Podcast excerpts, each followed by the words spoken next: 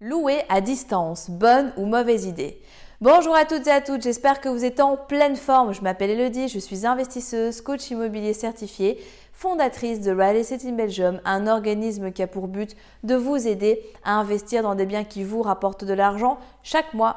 Aujourd'hui, dans cette nouvelle vidéo, je vais répondre à une question qui m'a été posée par Renaud et qui me demande si c'est une bonne idée de louer à distance ou pas.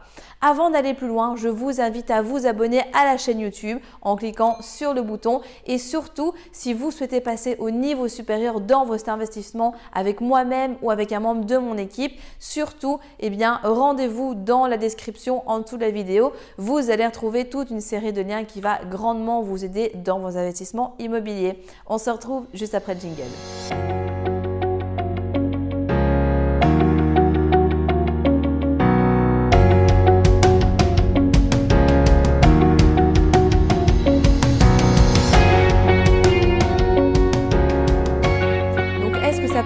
Intéressant ou au contraire, est-ce que ça peut être dangereux de louer à une personne que l'on n'a pas rencontrée de manière physique? Alors la réponse, c'est que c'est pas dangereux. Bien entendu, le risque zéro n'existe pas, mais ça, c'est pareil que vous rencontrez quelqu'un ou que vous louez à distance. Donc ça, vous le savez, ça fait partie du game en immobilier. Mais de manière générale, c'est super utile effectivement de pouvoir louer à distance. Et personnellement, ça m'est déjà arrivé de le faire. Ça va, je continuerai à louer à distance, j'en suis sûre. Et j'ai pu remarquer que les personnes qui louaient à distance, c'était des personnes qui généralement étaient sérieuses, elles étaient proactives. Quand on leur demande des documents, des informations, elles réagissent du tac au tac, euh, elles donnent plus que ce que l'on demande, etc. Parce que comprenez bien, que pour des personnes qui viennent de l'étranger, que ce soit des étudiants Erasmus, que ce soit des personnes qui viennent dans le cadre d'un stage ou tout simplement passer un petit peu de temps dans un pays étranger ou travailler un petit peu, peu importe la nature euh, du fait qu'ils viennent dans votre bien immobilier, ben, ce sont des personnes qui souvent ne connaissent pas en fait la ville et donc elles cherchent elles-mêmes aussi quelque chose de sérieux, quelque chose de propre dans lequel il fait bon vivre et elles ont envie que ça se passe bien. Raison pour laquelle, eh bien, j'ai déjà pu remarquer qu'elles payaient leur loyer en temps et en heure et même souvent avant la date demandée pour être sûr que tout soit bien là, que tout est bien entretenu en bonne et due forme, etc., etc.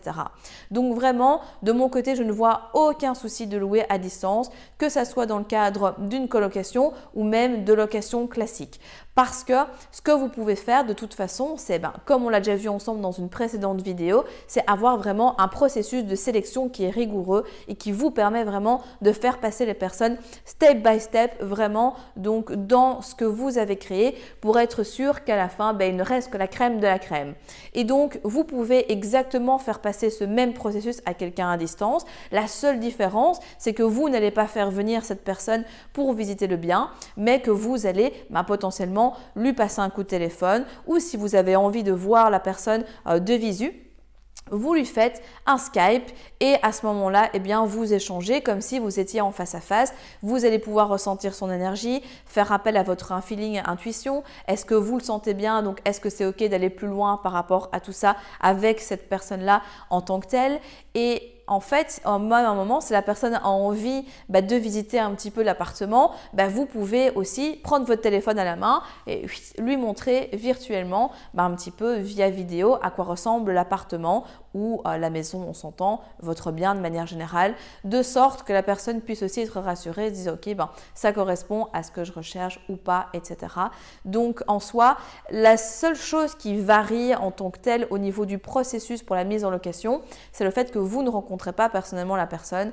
Mais maintenant, de nos jours, les technologies sont tellement performantes qu'en soi, c'est pas vraiment un souci. Et comme je vous dis, franchement, j'ai vraiment pu remarquer que les personnes étrangères qui louaient dans euh, mes biens immobiliers eh bien, elles étaient encore plus sérieuses que les autres. Alors, je dis pas évidemment que les personnes qui sont résidentes ici en Belgique ne le sont pas, hein, c'est pas du tout ce que j'ai dit, mais en tous les cas, comme elles ne connaissent pas, elles recherchent aussi quelque chose de qualitatif et donc, ben, on peut en déduire qu'effectivement, elles-mêmes se comportent de manière qualitative. Par contre, il y a un autre point que j'aimerais soulever qui est intéressant, qu'on oublie parfois, c'est la barrière de la langue. Si vous êtes multilingue et que vous parlez plein de langages différents et que vous parlez la langue de la personne à qui vous louez, pas de souci, c'est très bien pour vous parce que les documents que vous allez faire signer, les modèles de beau, etc., eh bien, euh, ce sont des documents qui vont être signés dans votre langue, donc en français ou en néerlandais selon, et après, la personne va devoir signer. Donc, ça veut dire que vous, vous allez devoir lui expliquer toute une série de notions dans sa langue. Alors, il y a des choses qui sont simples, d'autres qui sont un petit peu plus compliquées.